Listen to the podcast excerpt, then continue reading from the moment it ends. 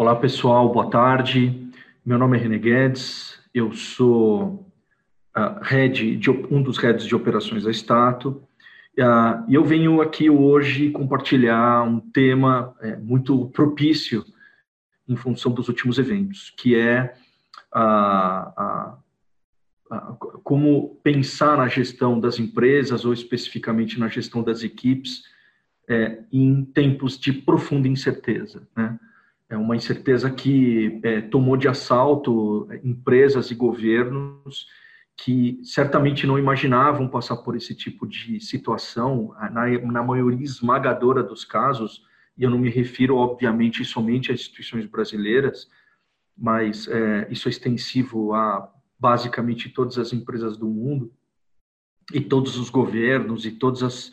instituições do mundo que não imaginavam passar por esse tipo de evento quando da realização das suas reflexões, da, das atualizações dos seus planejamentos estratégicos, que deve ter ocorrido lá entre setembro e dezembro do ano passado, tá bom? Então, uh, eu, eu começo uh, é, dizendo que uh, o mundo e isso já vem sendo notado, o mundo continua progressivamente complexo, instável, incerto, e uh, essa reflexão não é de hoje. É diferente do que a gente, ou a maioria das pessoas entendem, essa é uma preocupação premente de muitos intelectuais, muitos economistas e da própria teoria da administração. Né? E aí não tem como não é, citar o grande John Kenneth Galbraith, um economista, é, importante para o mundo acadêmico, e, mas também para o mundo político e geopolítico americano, quando em 77 ele escreve um livro é, fundamental que define, de certa forma, o, o captura a cesta de, de principais problemas ou choques que se avizinhavam lá para o final da década de 70, né? Uh, e que tornavam a, a, o mundo cada vez mais complexo, cada vez mais incerto,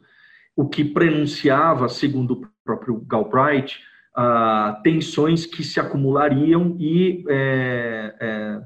é, definiriam uh, um conjunto de, de, de, de, de novos marcos a serem seguidos pelo mundo político e pelo mundo da economia, obviamente pelo mundo do trabalho, o mundo das grandes empresas. Uh, em 77 ele publica o livro A Era da Incerteza. E aí ele, uh, através dos fóruns privilegiados que ele ocupou, ele foi secretário uh, secretário da Fazenda durante o governo Kennedy, ele foi presidente do Banco Mundial, se não me engano, ele ocupou é, posições-chave no FMI, em, instituições do tipo, ele foi diplomata, ele foi uma figura central do establishment americano. E, é, para o final dos anos 80, ele reflete sobre o mundo que, em que ele vivia.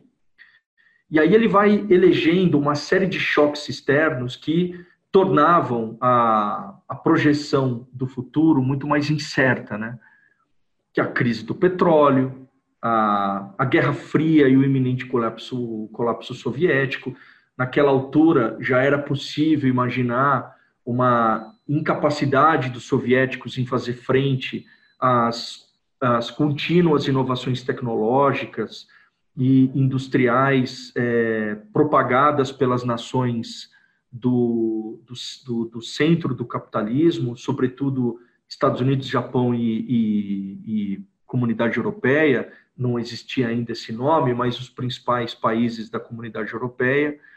né? É, acontecia naquele momento uma transformação nos costumes, então o mundo saía progressivamente é, de práticas mais liberais no que diz respeito à conformação da família, a, os costumes, as, as práticas e, obviamente, os costumes culturais, sexuais,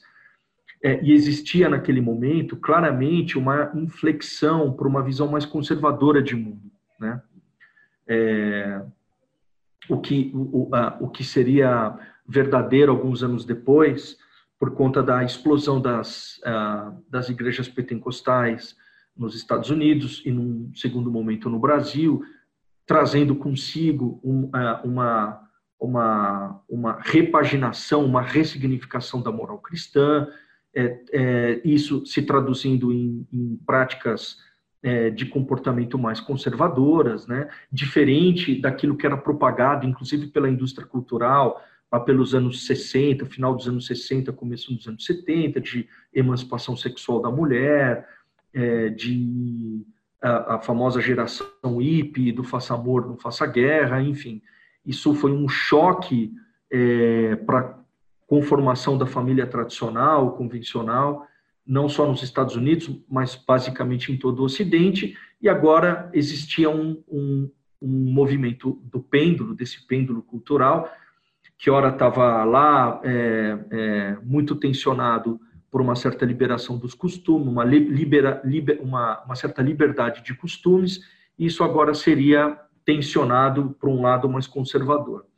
Uh, ele também já avizinhava naquela época, ele, Galbraith, uma transformação tecnológica é, no que já poderia ser observado como prenúncio da globalização. Né? É, é,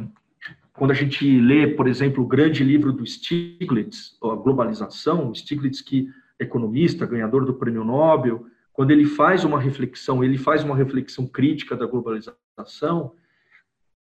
ele já é, estrutura aquilo no livro dele, que a globalização era uma série de mecanismos é, econômicos, geopolíticos, que já começavam a ser conformados exatamente no final dos anos 70, ou seja, uma a definição das transnacionais como empresas muito grandes e poderosas, é, capazes de mudar e, é, e de impor as, eventualmente a sua agenda em relação à agenda dos Estados-nação, a competição cada vez maior é, entre as empresas, as campeãs né, das, da, dos, da, dos respectivos países que jogavam o jogo do comércio internacional. Ah, ah, e a, a, a o, o, fenômeno da China que ainda era muito incerto é, para onde iria o crescimento econômico, para onde a China iria em função das mudanças políticas que é, deflagrariam toda uma nova é, política e uma política estratégica de relacionamento com o mundo. O, o Japão como fator central de é, irradiação de tecnologia e de é, de, de, de, da construção de empresas e marcas poderosas. Então, sobre o ponto de vista de um americano ou de um europeu, o mundo naquele momento era prometia ser ao menos bastante incerto. E é sobre isso que o livro dele trata. Né? Então, é, pode parecer estranho para nós que certamente vive, nos encontramos nesse momento no epicentro de talvez a crise mais ah, ah, séria e contundente e, e, e, que de certo deve mudar é, uma, é, uma série de protocolos e padrões é, na, da, no que diz respeito à administração dos negócios e na relação dos, dos estados com as suas respectivas sociedades, certamente desde 29 e que e quiçá desde 18, quando tem, tem-se notícia da última grande pandemia, que foi a gripe espanhola, né, que a, a época vitimou uma, uma quantidade muito, muito milhões e milhões de pessoas pelo mundo. Então, assim, a, a crise é, de, de, de a, a, essa é, dificuldade de enxergar o futuro, ela já não era algo é, já era algo que tirava o sono dos intelectuais e da teoria da administração lá para o final dos anos 70. E aí é, cabe algumas reflexões, né? Por exemplo, o mundo, é, a teoria da administração e, a, e, a certa, e uma certa economia, um certo grupo de economistas, ou até mesmo economistas mais clássicos, né? Eles tinham uma certa resistência com é, é, certos ofícios ou ciclos de reflexão estratégica, ou do nome especificamente de planejamento estratégico, porque na cabeça deles isso fazia uma certa referência aos planos quinquenais muito usados pela União Soviética no seu esforço de industrialização, desde a, do final da Guerra Civil que se dá depois da Revolução de 17, ou seja, desde 21 até 1950, ou especificamente 1940, quando a União Soviética se vê pronta industrializada para poder fazer frente à, à, ameaça nazista na Segunda Guerra Mundial, e os russos conseguem isso através de sucessivos planos quinquenais que vão sendo atualizados de cinco em cinco anos. Obviamente, é, e a gente precisa levar em consideração planos tomados sob o ponto de vista de, uma, de um regime totalitário que é, mobilizava, até porque não existia a necessidade de negociar com a sociedade o conteúdo e a velocidade e, o, e, a, a, e a prioridade desses planos.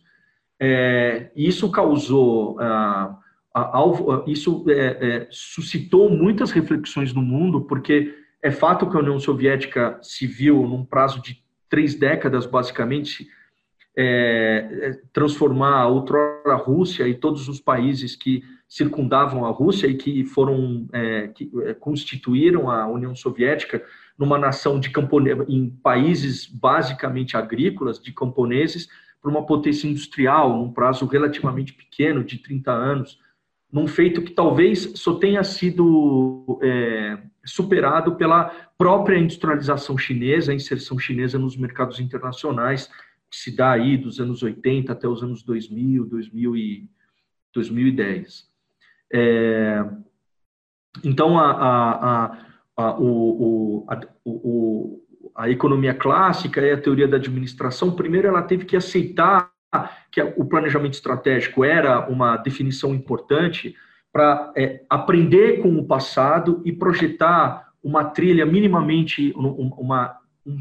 é, a construção de cenários que fossem minimamente execuíveis pelas organizações, de promover um rearranjo dos recursos das empresas exatamente no momento que elas cresciam e se tornavam muito relevantes, ultrapassando inclusive a influência, as suas influências para outras geografias. Né? Então, a, a, a, as, as, empresas, elas, é, ela, à medida que elas começam a, se conformar com esse novo cenário, elas gradativamente começam a sentir a necessidade de instrumentos e métodos e políticas que é, é, levassem em consideração a totalidade da ou a expectativa de reunir a totalidade ou a maioria da, da, da dos, uh, do, das, das variáveis uh, disponíveis à época, como realidade política, econômica, enfim, de várias pessoas uh, do, dos vários cenários, das várias geografias onde essas empresas iam se distribuindo pelo mundo,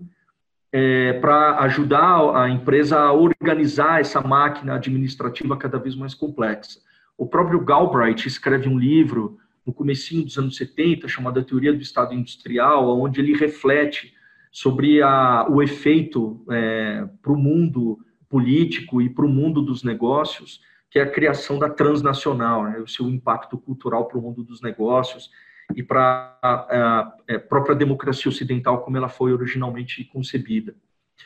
É, e de, de, é, depois desse momento refletido pelo Galbraith, uh, o mundo passa pela, pelo esgotamento do modelo soviético, o fim da cortina da, da cortina de aço que dividia os, o mundo ocidental e o mundo oriental na transição dos anos 80 para os anos 90. E quando todo mundo imaginava que, olha, puxa, finalmente o mundo é, passou, passou pelas incertezas que o, o Galbraith brilhantemente elucidou no seu livro, o mundo agora está partindo para um regime que vai para um regime global que vai ser norteado pelos valores da democracia ocidental e da liberdade é, da, da, dos mercados, da transição e do comércio internacional. Uh, até suscita alguns intelectuais, eu levo em consideração um que ficou muito famoso com o livro que publicou a época, chamado O Fim da História, publicado por um intelectual nipo-americano chamado Francis Fukuyama, o que reflete, na verdade, o estado de espírito da época e a projeção, sempre ela, é, refletindo sobre o futuro a partir das variáveis que aqueles intelectuais tinham naquele momento, é, entendendo que o mundo não ia passar por mais por mais nenhum grande solavanco e a, essa seria um ciclo esse seria constituído a partir daí e obviamente sobre o ponto de vista da hegemonia e da proteção americana um momento de progressiva expansão da democracia e do comércio internacional, vem o 11 de setembro.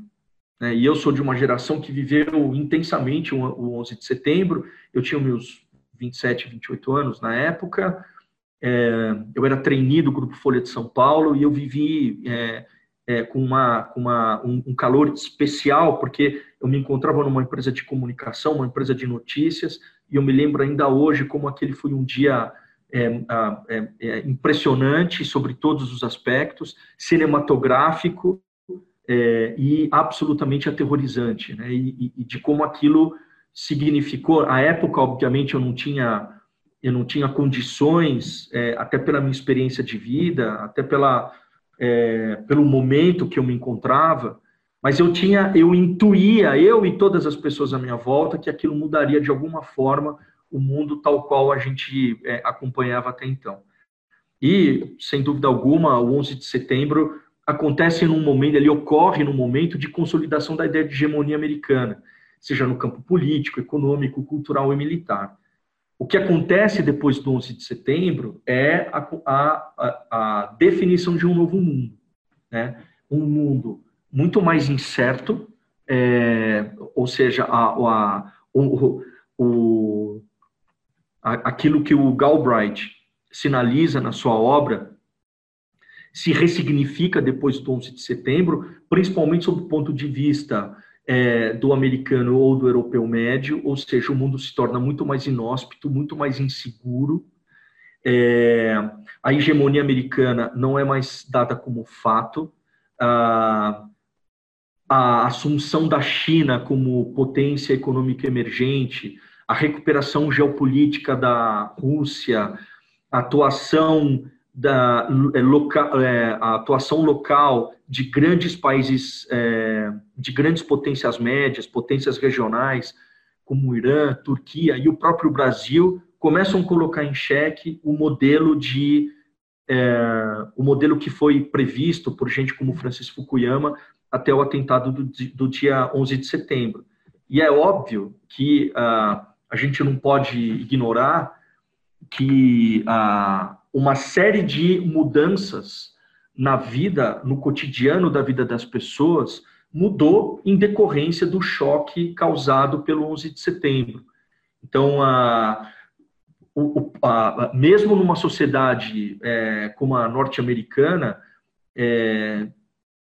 retratada pela própria história como fundadora da, da noção moderna de república e de democracia, o 11 de setembro significou uma série de uma, um, um, grande número de concessões nas liberdades e, da, e nas liberdades individuais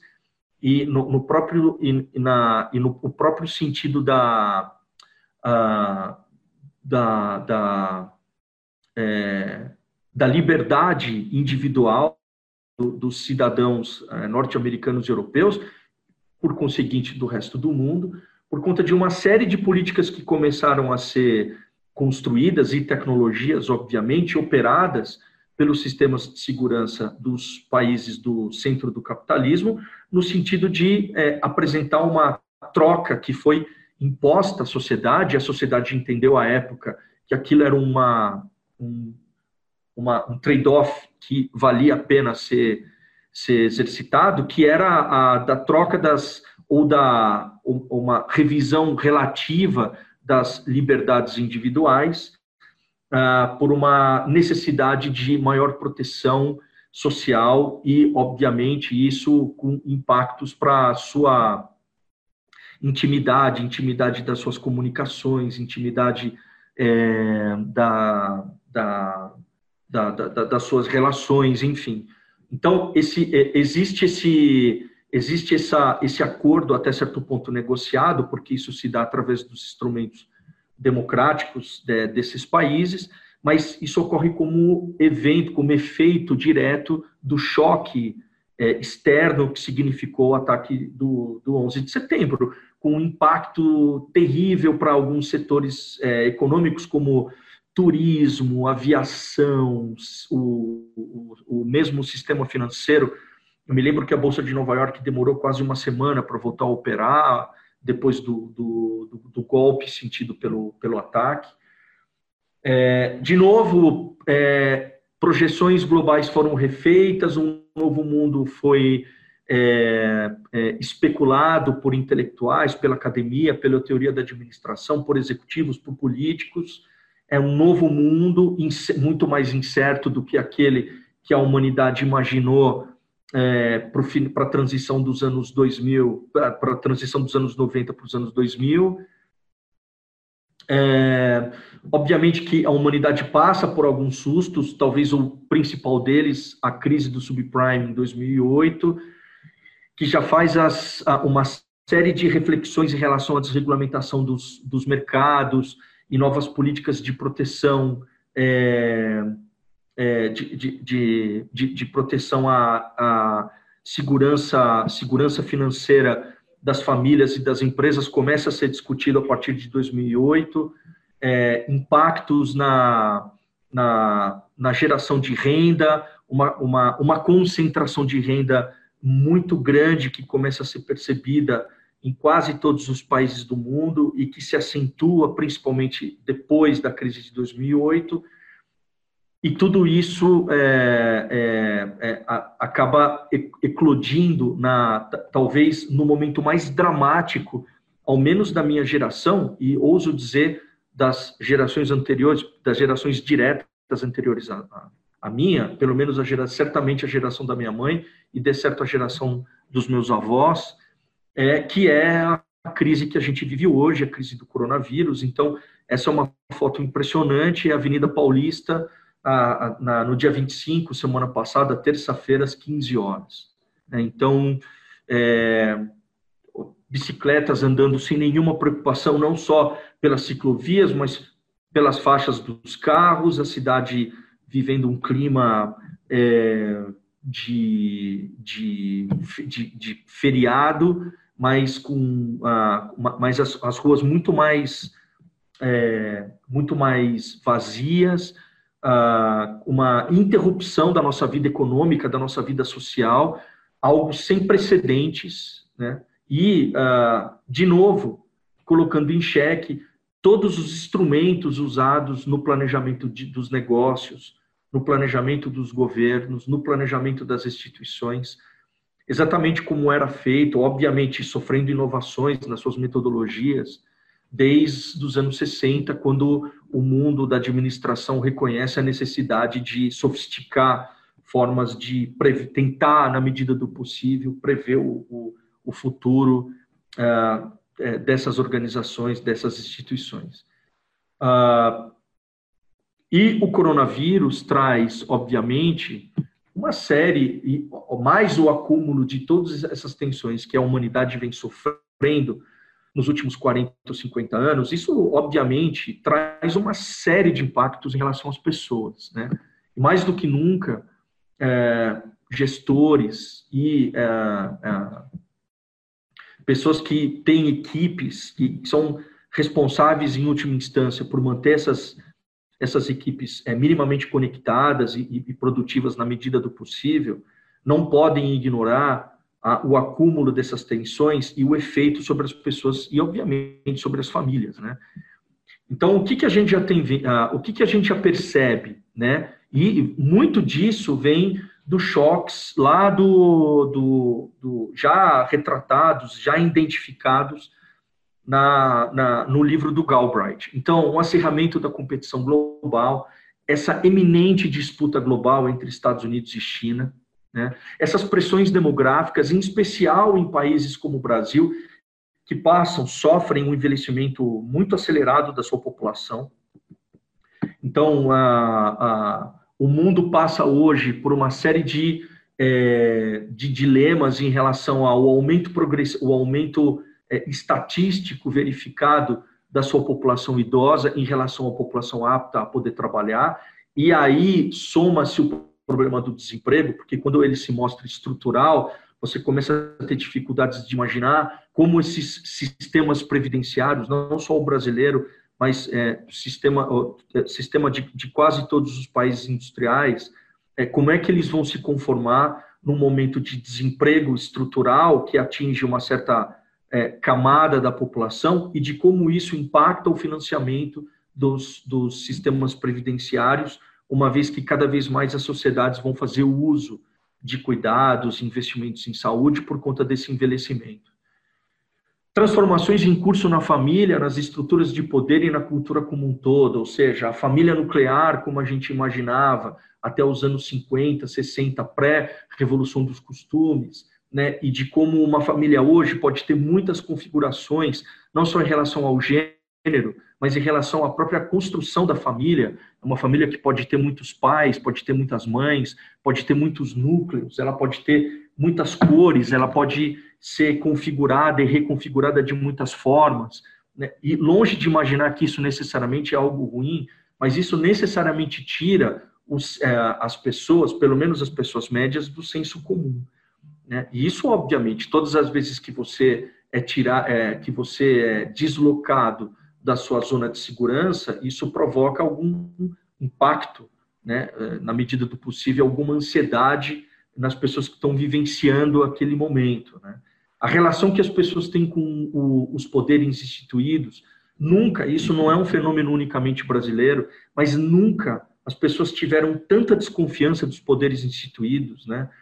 É da um vácuo de poder, uma desconfiança das autoridades, como nunca aconteceu é, ou, ou fora antes registrado pela história. O aparecimento de novas tecnologias e como elas mudam modelos de negócio, como elas tornam do dia para a noite profissões obsoletas, como elas definem pessoas que vão ser mais ou menos competitivas no mercado de trabalho, novas tecnologias que também abrem novas possibilidades e novas oportunidades, e quais os efeitos que elas trazem para a vida das pessoas e, obviamente, para a resolução e, e para a definição do emprego e, e do mercado de trabalho daqui por diante. Todas as crises econômicas, políticas, ambientais, geopolíticas, é, é, é, é que são, obviamente, resultado direto desse mundo em profunda transformação. O medo da violência e do desemprego, né? para nós aqui na periferia do sistema, o medo do o medo, o medo da violência é algo muito palpável, ela é resultado direto das ah, é, é, é, é, é ela é resultado da, das, das é, possibilidade, ela é resultado direto da aqui você edita, tá? Ela é, a, ela é a, da, da violência que é resultado direto em países do Brasil de, de países como o Brasil da é, falhas estruturais da nossa economia, da nossa distribuição de renda, do desemprego também, que é, toma, é, é, de, de, toma de assalto basicamente todos os países ou mercados do mundo, que se veem é, cada vez mais é, dependentes ou é, cada vez mais sofrem as influências, boas ou más, das novas tecnologias que são, é, que são anunciadas e, e propagadas praticamente é, é, todos os dias, né? É, de, de, como isso vai sucateando é, empresas, empregos e trajetórias profissionais, enfim.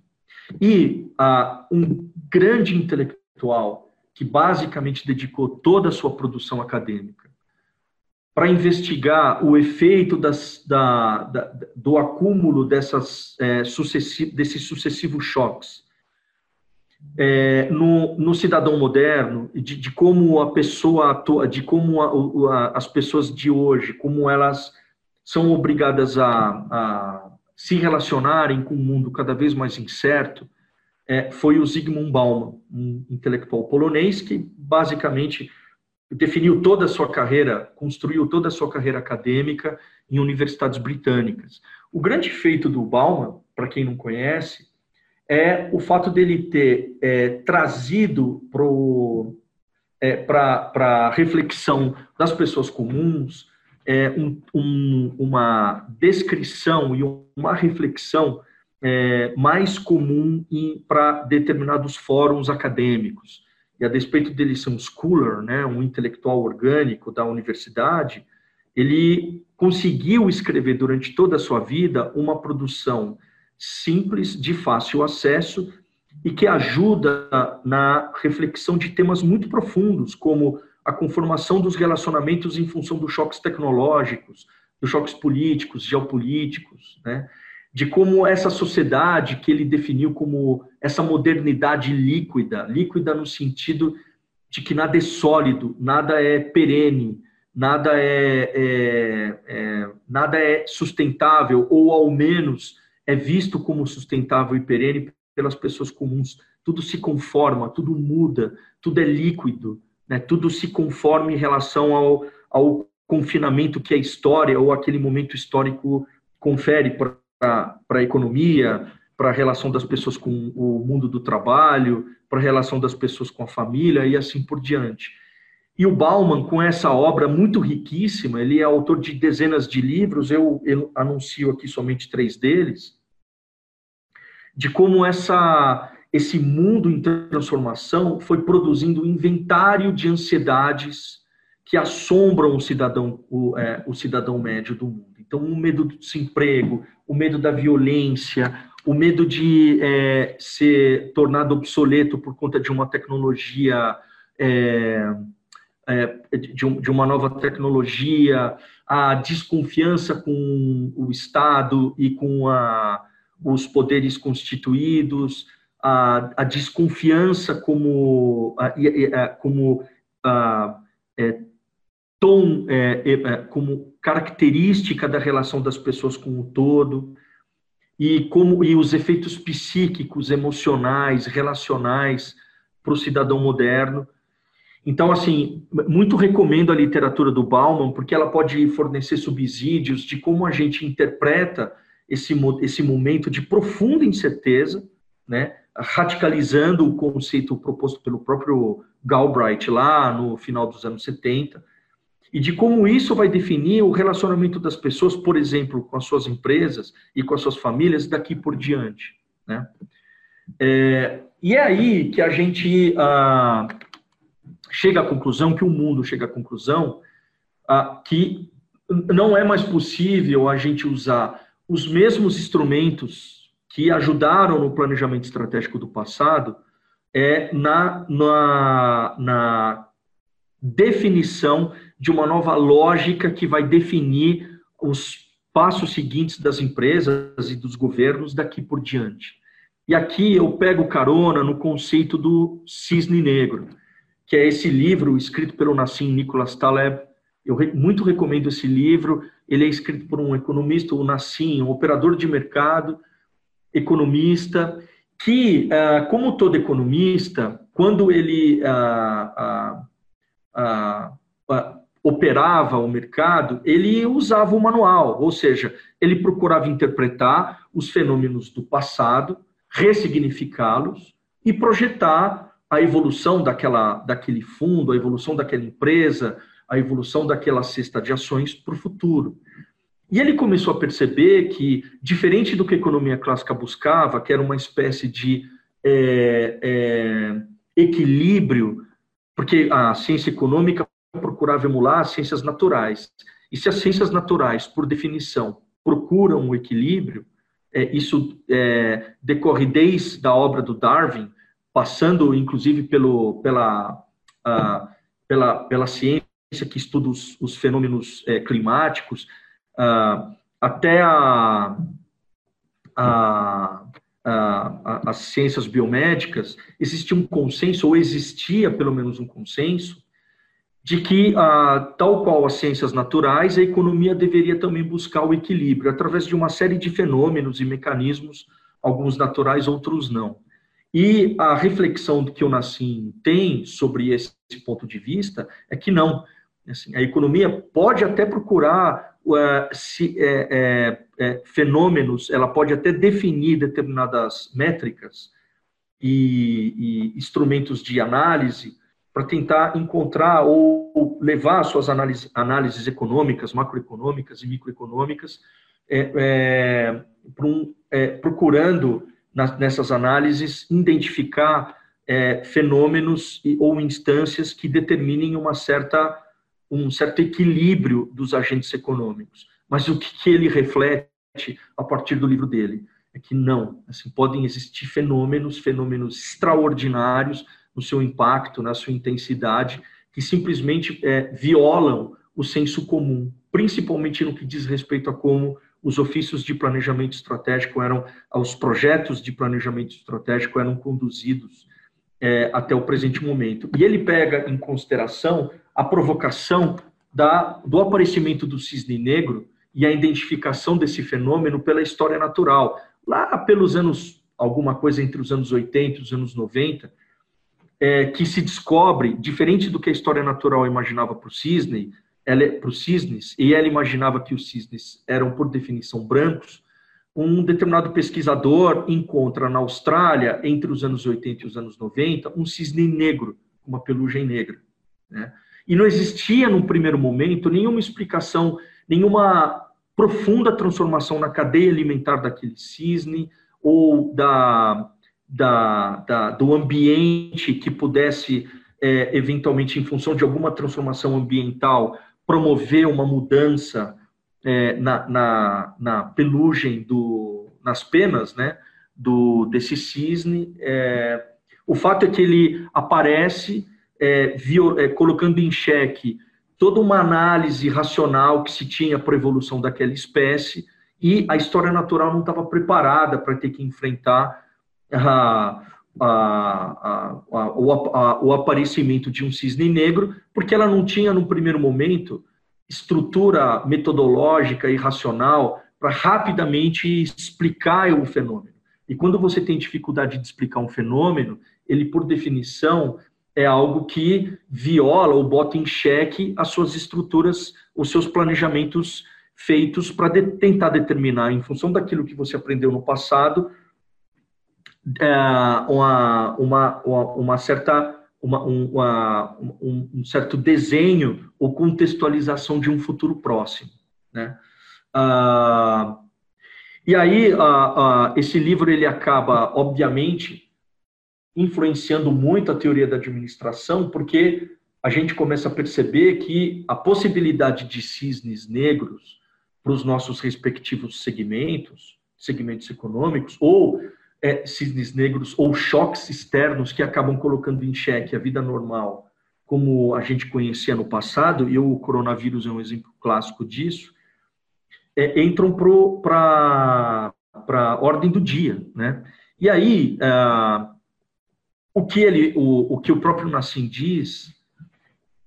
e outras pessoas que vêm refletindo sobre o impacto do, da, da, da, corona, do, da pandemia da coronavírus como um, um choque, um cisne negro na acepção da palavra, é a necessidade de você necessariamente mudar a regra do jogo para poder jogar um novo, um, um para poder se adaptar a um novo normal, como dizem os economistas. Né? O antigo normal era, o, era aquele definido antes do coronavírus. Eu não digo necessariamente que a sociedade vai mudar de forma intensa depois da pandemia, mas hoje ela impõe, em função das suas, dos seus, das suas limitações sociais e econômicas, ela define a necessidade de refletir um novo, uh, um, um, um, novo conjunto de, de práticas e, e, e mindsets que vai determinar um novo normal para a administração dos seus negócios, e, e isso se estende, na verdade, para é, todos os, os uh, todos os aspectos da vida social. É, e aí, uma, refletindo sobre isso, eu chego à conclusão que o momento é, é, é de desafiar as suas ciladas de compromisso é, é chegou. Né? E o que, é uma cilada de compromisso? Uma cilada de compromisso é um determinado, é uma, uma determinada, é, é um, um determinado relacionamento que você tinha antes com uma determinada tecnologia, um determinado fornecedor, um determinado colaborador, uma determinada parceria, um determinado modelo de negócio que fazia sentido antes da crise e eventualmente não faça mais, não só para viver o momento da crise, mas fundamentalmente pensando nos seus negócios para depois dela. Como é que as suas empresas vão se comportar superado o momento da crise?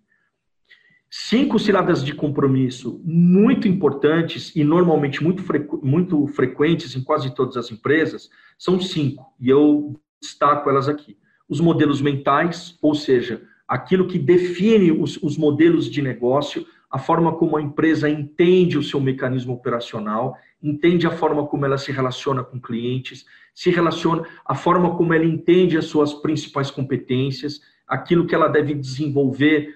como competência fundamental, como atividade-chave para ela é, performar ah, em função das, do, do, ah, do, do, do, mercado que ela é disputado por ela, né? Então a necessidade de revisar os fundamentos do seu modelo de negócio é fundamental. A necessidade de discutir as suas tecnologias. Será que a empresa usa a melhor tecnologia? Isso não, não significa necessariamente apostar em tecnologias mais caras, mas tecnologias mais funcionais? Será que a gente faz uso das melhores tecnologias para as necessidades do nosso negócio e, obviamente, do nosso cliente? Será que os meus relacionamentos, os meus fornecedores, alguns clientes,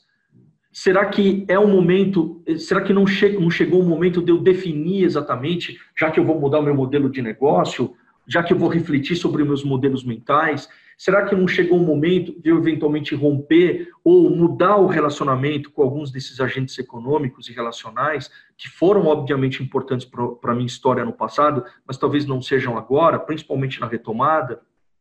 Será que determinados processos, protocolos, práticas que foram muito importantes num determinado momento da minha empresa valem hoje e valerão quando a, a, a, a, vida social e econômica for retomada, não só no Brasil como no mundo? Será que determinados atributos culturais que levaram uma empresa a ocupar um papel de destaque no seu ambiente, no seu ambiente competitivo hoje, é, é, vão, vão ser úteis é, para o futuro? O choque, o trauma causado pelo coronavírus, o é, choque ou trauma mais incidente para algumas empresas em relação a outras, mas será que o atributo cultural da organização vai mudar em função desse choque? Será que essa mudança é uma, é uma mudança que vai levar a minha organização para um determinado é, caminho? Essa transformação cultural vai me fazer, é, é, é vai me aproximar de um determinado perfil de novo colaborador ou mesmo cliente? Ou seja, o momento de desafiar as regras do jogo chegou. E quanto mais cedo as empresas e fundamentalmente os seus líderes fizerem isso, tanto melhor. E aí a gente chega é, já no, no momento final da, é, do meu bate-papo aqui com vocês, é como gerir tudo isso em épocas de incerteza, né? É, é muito fácil a gente é, pensar na administração dos nossos negócios no momento onde, puxa vida, tudo acontece, tá, tudo funciona contento, você não tem, uh, você não tem nuvens é, carregadas de chuva no horizonte, o céu está de brigadeiro, e aí é fácil a gente eventualmente fazer ajustes na, no curso da, das nossas estratégias. No momento da crise, fundamentalmente é necessário definir regras simples. Regras para definir os processos e rotinas mais críticos para operação. Pense sempre naquelas rotinas e processos que vão defender a proposta de valor do negócio. Em última instância, aquilo que vai manter a sua conexão com o seu cliente. Qualquer processo, qualquer rotina que não atenda a esse benefício ou a, esse objetivo fundamental deve ser colocado num segundo plano para ser, ser definido num segundo momento. Definir regras simples de comunicação no, no que diz respeito à comunicação. Então, eleger os canais responsáveis né, e, fundamentalmente, as pessoas responsáveis. E só elas devem emitir comunicados que sejam diretamente conectados com é, assuntos, rotinas e processos que sejam críticos para o negócio. Então, muitas empresas, por exemplo, para dar celeridade para a tomada de decisão, têm elegido canais como o WhatsApp, por exemplo. E é muito comum as pessoas publicarem ali uma série de coisas, é, principalmente em momentos de home office. Isso em, em é, é, muitas pessoas agem dessa forma, obviamente de forma subjetiva, querendo se mostrar propositivas e publicando uma série de coisas nesses canais em última instância, promovendo uma quantidade muito grande de distração para quem de fato precisa observar a, a, a to, todos esses é, é, to, todas essas variáveis para tomar a melhor decisão. Então, economia e precisão na comunicação é fundamental. Cuidados e práticas para se manter produtivo no confinamento. Obviamente, o confinamento vai agir é, e vai afetar as pessoas de uma forma diferente. Quer dizer, algumas pessoas vão sair melhor e vão é, agir de uma forma mais racional durante esse período e outras, e é humano e é humanamente compreensível que nós entendamos isso, vão reagir de outra forma, vão se sentir mais é, vão, vão se sentir tolhidas, vão se sentir angustiadas. Então, mas na medida do possível, é, é, é compartilhar cuidados para que as pessoas se mantenham é, sadias, psiquicamente sadias no confinamento. Então, procurar sempre acordar cedo, no, mais ou menos no horário que ela acordaria para é, se deslocar para o seu ambiente de trabalho,